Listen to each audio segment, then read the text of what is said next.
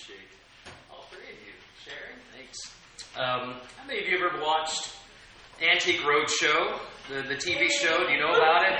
I haven't seen it in quite a while, but if you're not familiar with Antique Roadshow, it's it's pretty interesting. Somebody once told me before I ever saw it, and I thought, well, that does sound pretty neat. And I got to see a few episodes, and what happens is uh, these experts in certain areas of um, I don't want to say trinkets, antiques. That's it. Um, they uh, they come around, they travel around the country to different cities, and people will take things, uh, perhaps that have been in their basement for a long time, or up in an attic collecting dust. Maybe they've been in the family for generations. Things like uh, china or uh, old paintings. Could be knives and weapons. That's a pretty cool part, I think. Um, uh, all sorts of uh, wild things, things that have maybe been neglected or forgotten about, and certainly uh, not understood to have a lot of value. And so they take them out of curiosity to see perhaps there's some historical uh, value in them, or uh, they tell a story about history, or maybe there is some financial or uh, intangible value within them, or tangible value. And, uh, and what's so fun is to watch when they bring something they think is so ordinary and common, and the expert examines it and they say, well, this is worth ten thousand dollars, or and they're like, really, her? I bought this at a garage sale for uh, two dollars, and I'm sure the former owner is crying uh, because of that. But it's so fun to watch how suddenly something that they thought was so ordinary and and common and uh, unuseful suddenly has instantly great value, right? It's gone from something that's dusty to something that's dignified in a sense. It's been forgotten, and now it's something of great value. Uh, in, in our passage this morning, or at least part of it, we're going to be opening in 2 Corinthians. If you have your Bibles, go ahead and open there, please. 2 Corinthians. Uh, we're going to be looking in, in chapter 5. But before that, the Apostle Paul talks about what it is to have the person of Jesus in us, personally in us as a church, to have this great message of what God has done in the gospel, and he describes it as a treasure.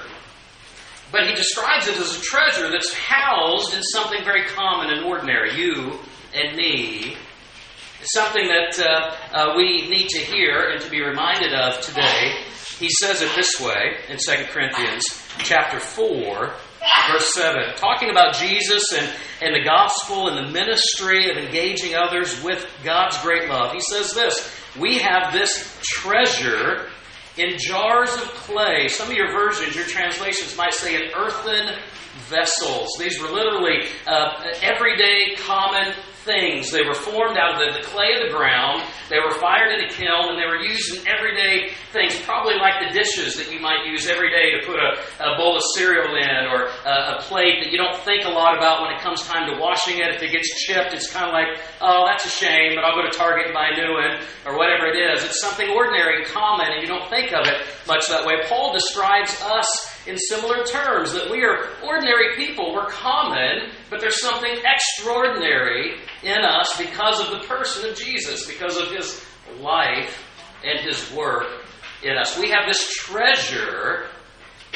that's bound up in these earthen vessels, in these jars of clay. He goes on, he says, to show, this is the reason, to show that this all surpassing power, the power of God to change a life, that this all surpassing power is from God and not from us. The Apostle Paul, by every account, was not impressive when you saw him in person. The outer reality of his life was not very impressive, but the power of God in him was, and it was amazing. He goes on to say in verse 8, We are hard pressed on every side, but not crushed. We are perplexed, but not in despair. Persecuted, but not abandoned. Struck down, but not destroyed. This is the gift of God in us, a treasure. We are described in similar terms. We too have this treasure of Jesus in us. Outside, we may not be all that impressive to other people. Does that matter to God? It is God working in us and through us, through you. You may feel common today. You may feel fragile today. You may feel threatened by life's realities today, but that doesn't stop God from working in your life to transform you more and more into the likeness of Jesus so that you then can go into your world and to share that great treasure with others. Are you common today? Yes. If you're in Christ, do you have something extraordinary and uncommon in you? Yes. Yes. This treasure in earthen vessels. Chris Pratt, a well known actor these days, uh, uh, recently a, a, video went viral, of him accepting an award, uh, some MTV award. And uh, he had nine nine tips for life and blended in some interesting comments with some funny things. And one of the comments that I, I really liked out of what he said was this. He said, You know, people in your life often want to say, You're perfect just the way you are. You're perfect just the way you are. He leans in, he says, You're not. You are not perfect just the way you are. I am not perfect just the way I am. That's the result of sin, the Bible describes it. But God wants to come into our lives and to develop us and to shape us and to heal us so that in all of our life we begin to look and be more and more like Jesus. That is the reclaiming, reconciling work that Jesus has. We are ordinary, but we have an extraordinary gift of Jesus in us. So, three things I want to tell you really quickly about what that means for our lives moving forward. If it is true, and it is, that when you come to faith in Christ, you then have this treasure in your earthen vessel, your uh, breakable, fragile reality of your life. There's three things I, I want to, to point you toward in chapter 5, particularly. Number one is really questions. It's, number one is what is your focus? What are you focused on? And what, what is the centerpiece of your life? So, what, what is your focus this morning? And how do we view, um, uh, in chapter 5, verse 7, it says that we are to be people who live by faith and not by sight. We live by faith and not by sight. What do we all want to do? We want to put our trust in things that are tangible, put our trust in that which is visible and seen, put our trust in that which we can control and manipulate and manage, right? Isn't that to some degree? That's all of our desire. Because it's hard to put our trust in things that are not visible. It's hard to put our trust in things that demand faith, that call something out of us, that forces us to say, Yes, I will trust God in what you have said to be true. If you've said that even though I'm an earthen vessel, a jar of clay, common, ordinary, but because you are in me and in this church, we become something extraordinary, you are the treasure that you want to expose to the world through my life, that I will trust and I will walk in that. What is your focus? Do you fix your eyes on the invisible and the eternal? Do you look at your world and the people in your world through those types of lenses? Where you begin to ask yourself more regularly, I wonder what this neighbor of mine, what their relationship is with Jesus, or this coworker, or this family member. And I know many of you pray for people like that, and you've prayed maybe for years. Keep praying. We've heard the story of Joanne this morning after 15 years, just of Rudy and Meg's engagement with them, let alone Carol Ip and others, and others before that, perhaps years and sometimes decades of faithful praying and faithful continuing engaging with them. What do you focus on? Where's your focus?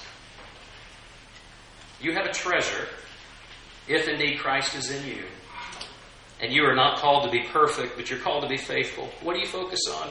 How is your life oriented? Number two, question number two is what is your motivation? What compels you? What helps drive you through your world? What is it that makes you get up in the morning? Is it a pursuit of education or, or money or somehow bettering your position in life? Not to say those are bad things, but God calls us to something higher and something bigger. And here's how the Apostle Paul writes it in verses 14 and on. He says, For Christ's love compels us. What is it? Christ what? Love. The love of who? Christ. Yeah, Jesus. The love of Jesus compels us. What's he talking about? He's talking about the fact that God would love Him enough, and God loves you and me enough that He would step down out of heaven and, and, and embody this gospel message and to come to pay your penalty of sin so that you can be with Him. We're going to get to that more in a minute. For it is Christ's love that compels us because we are convinced that one died for all and therefore all died. And he died for all that those who live should no longer live for themselves, but for him who died for them and was raised again. What is it that motivates you? For Paul and for Christians, the intent is that our greatest motivation is to be the love of Jesus.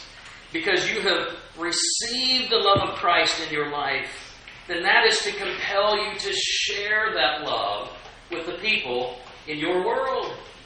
That is your calling. It hopefully becomes increasingly our motivation. So, what is your focus? Are you living by faith and not by sight? What is your motivation in getting up every day and embracing the world, even when it's hard? Is it the love of Jesus? And thirdly, what is your ministry? Let's read verse 18. Actually, let's go back to 16. So from now on, we regard no one from a worldly point of view. So if you are a Christian person today, a man, a woman, a child, you are to view people in your life no longer as other people in the world do because you now are different. You have a different perspective and a different focus. We view now no one from a worldly point of view, though we once regarded Christ in this way, we do so no longer. Therefore, if anyone is in Christ, he is a, an old, dusty, forgotten, useless, invalued piece of property that's stored up in the attic or down in the basement, right? No. No. What? That's what my Bible says. Oh, sorry. No, my Bible says, like yours, therefore, if anyone is in Christ, he or she is a what? A new creation. No longer dusty, but dignified. No longer of little or uh, no value, but of great value because of the treasure of Jesus. Therefore, if anyone is in Christ, he is a new creation. The old has gone, and the new has come. All this is from God. Listen, who reconciled us to himself through Christ and gave us the ministry of reconciliation. What's the ministry we have been given? The ministry of reconciliation. Remember that word for a minute. We are therefore Christ's ambassadors, as though God were making his appeal through us. We implore you on Christ's behalf, be reconciled to God. Mic drop. We implore you on Christ's behalf to be reconciled to God. What is our ministry? It's a ministry of reconciliation. You're right. You've studied your Bible. Good. What is reconciliation?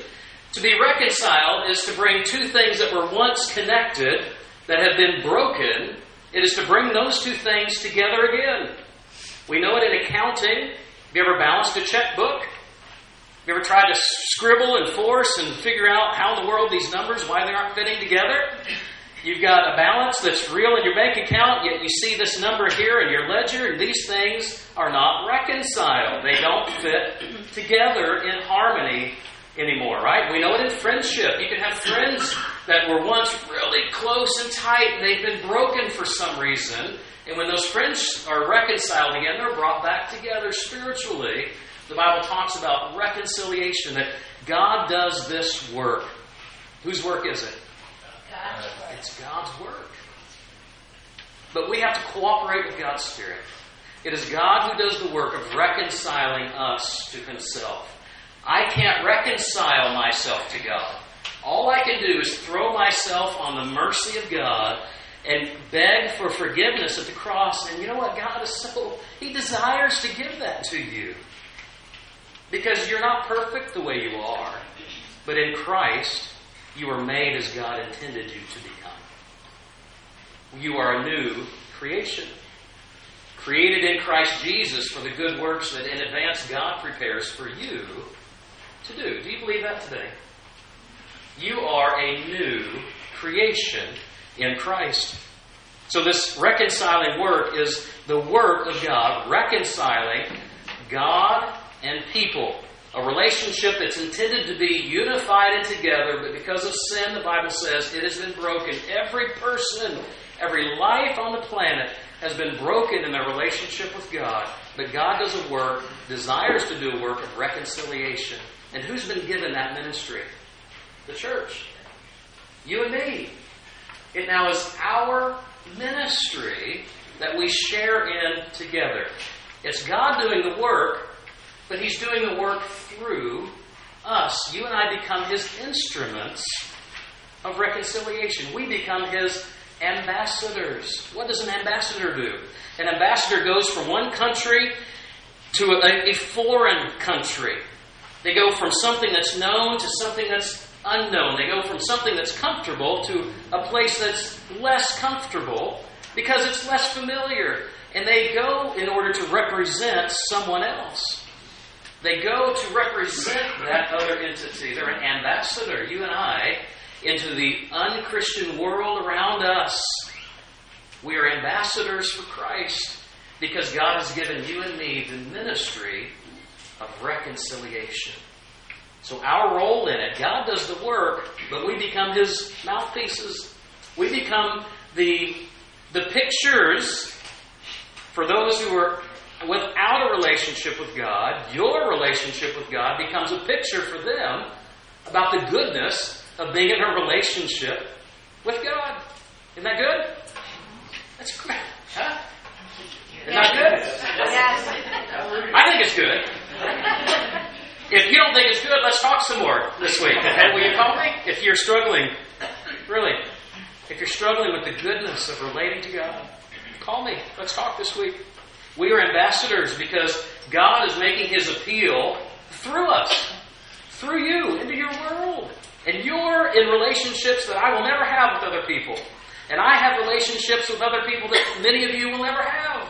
And so, uniquely in your world, God wants to work through you to touch the lives in your world. And He'll do the same with me. That's the ministry of reconciliation. What is it? We are pointing people to Jesus. We're helping them see what God has done and God's great love for them. That apart from Jesus, they still stand separated from God. But in Christ, in Christ, they, as imperfect as they are, they come now and they learn what it is to have this treasure in jars of clay. Even if you don't think today that you're good with people or very charismatic or even very charming, God wants to do through you the ministry of reconciliation, of bringing other people to the Lord. Today, you can begin looking at people around you from a heavenly perspective to begin to pray for your neighbor or uh, your favorite waiter at your favorite restaurant that maybe you go to twice a month and it's the same waiter over and over again. Maybe you need to change your conversation topics with that person and begin to help them see and see what God is doing uh, in their life. You can learn to be comfortable discussing the gospel with other people, of simply knowing the simple love message of God in Christ Jesus and how God wants to connect with them. Just like we've heard these stories of Joanne and Colin today. You can be trained to offer basic discipleship to a person who's just come to faith in Christ. It doesn't have to be handed over to a pastor. You can be trained to help people have their roots planted in the Lord and to help them learn to take on the basic habits that help grow and foster faith in their life. You can learn and be trained to do that. And we want to do that for you and with you this, this fall. You should expect, you should expect to join with others to pray for God's work in Marin County and to celebrate, like we've tried to do today, what God is doing. Because even in Marin County, we said last week, I did, that I really, I hope increasingly we will continue to view Marin County as a mission field.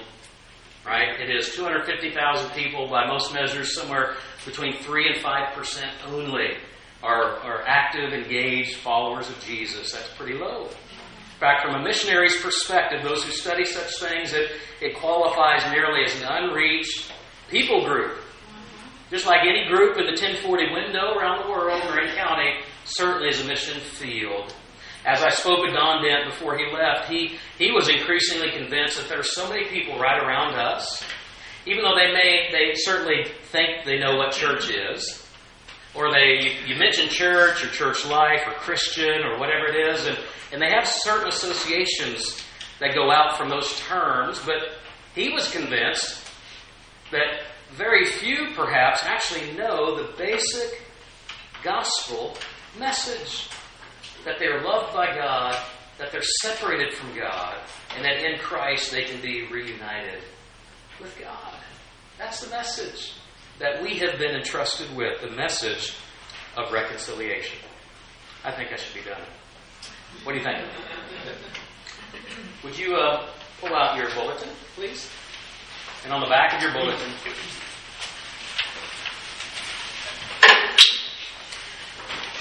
at the top it says Tiburon Baptist Church Covenant. In a couple of weeks, at the end of August, we'll be finishing up our series, working through our covenant together as a reminder about who we are supposed to be and who we have said we would be together in Christ. We're going to start from the bottom. Actually, we're just going to count up one, two, three bullets, and we're going to read that bullet together. At the beginning, it, it describes how because we have come to Christ and come to unite our lives together in fellowship here, that all of these bullets represent statements that are, that are ideals that we are to, to try to live into and press into.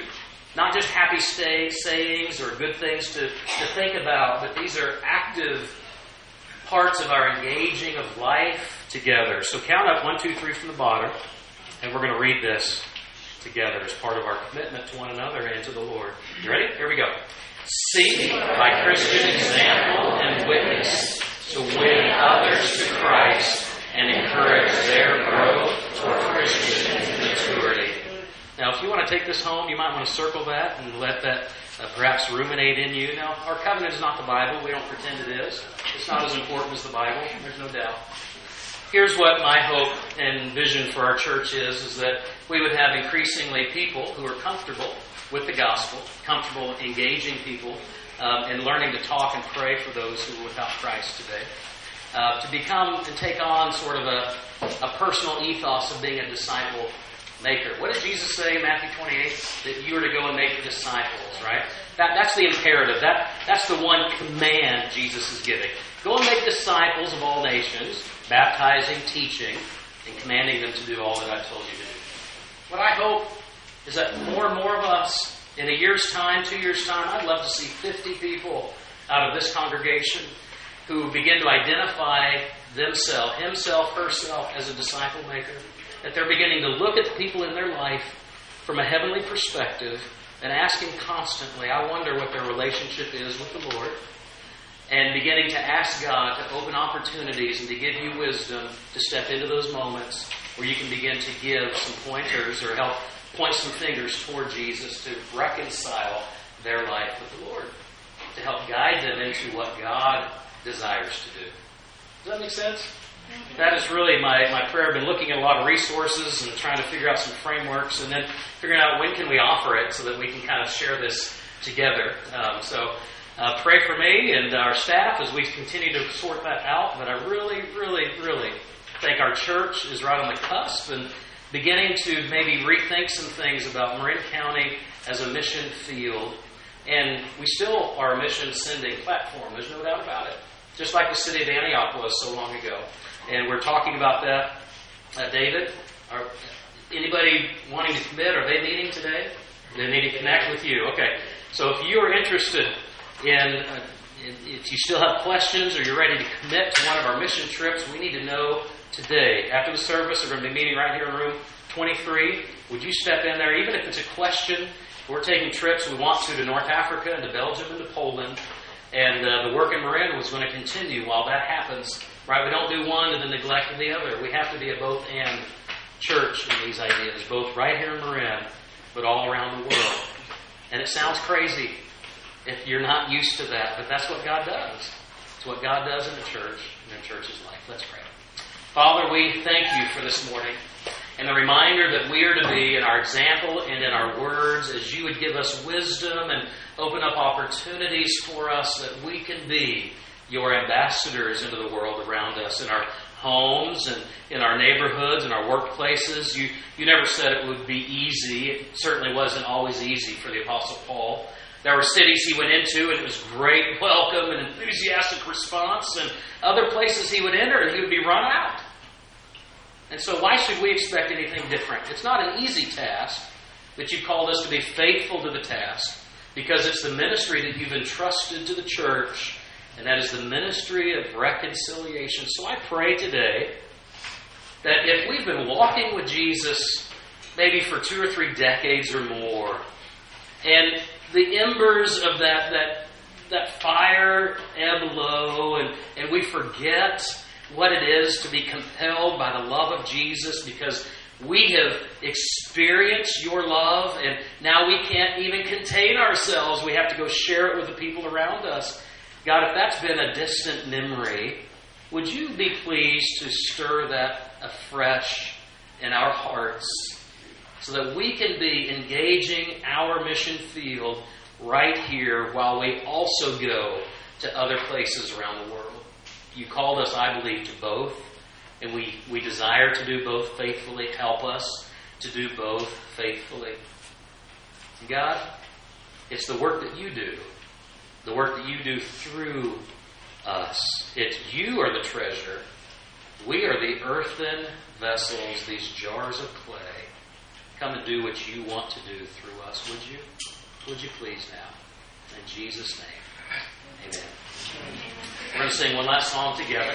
And maybe you're here today and you would say, goodness, that, that sounds, I don't know what it sounds like, but I don't know if I've ever stepped into a personal relationship with God. I've never thought about God being someone who loves me. And maybe you would sense God's Spirit stirring your heart today. I'm going to be standing here. We're going to sing a couple of verses of a song. It's an opportunity for you if you want to come and we can just begin a conversation. You know what? You're looking at each other, so you don't have to be embarrassed coming up here because people see you anyway. Uh, it's okay. Uh, it's part of our, our love to each other. So while we're uh, standing, would you grab your music sheet? Let's sing together.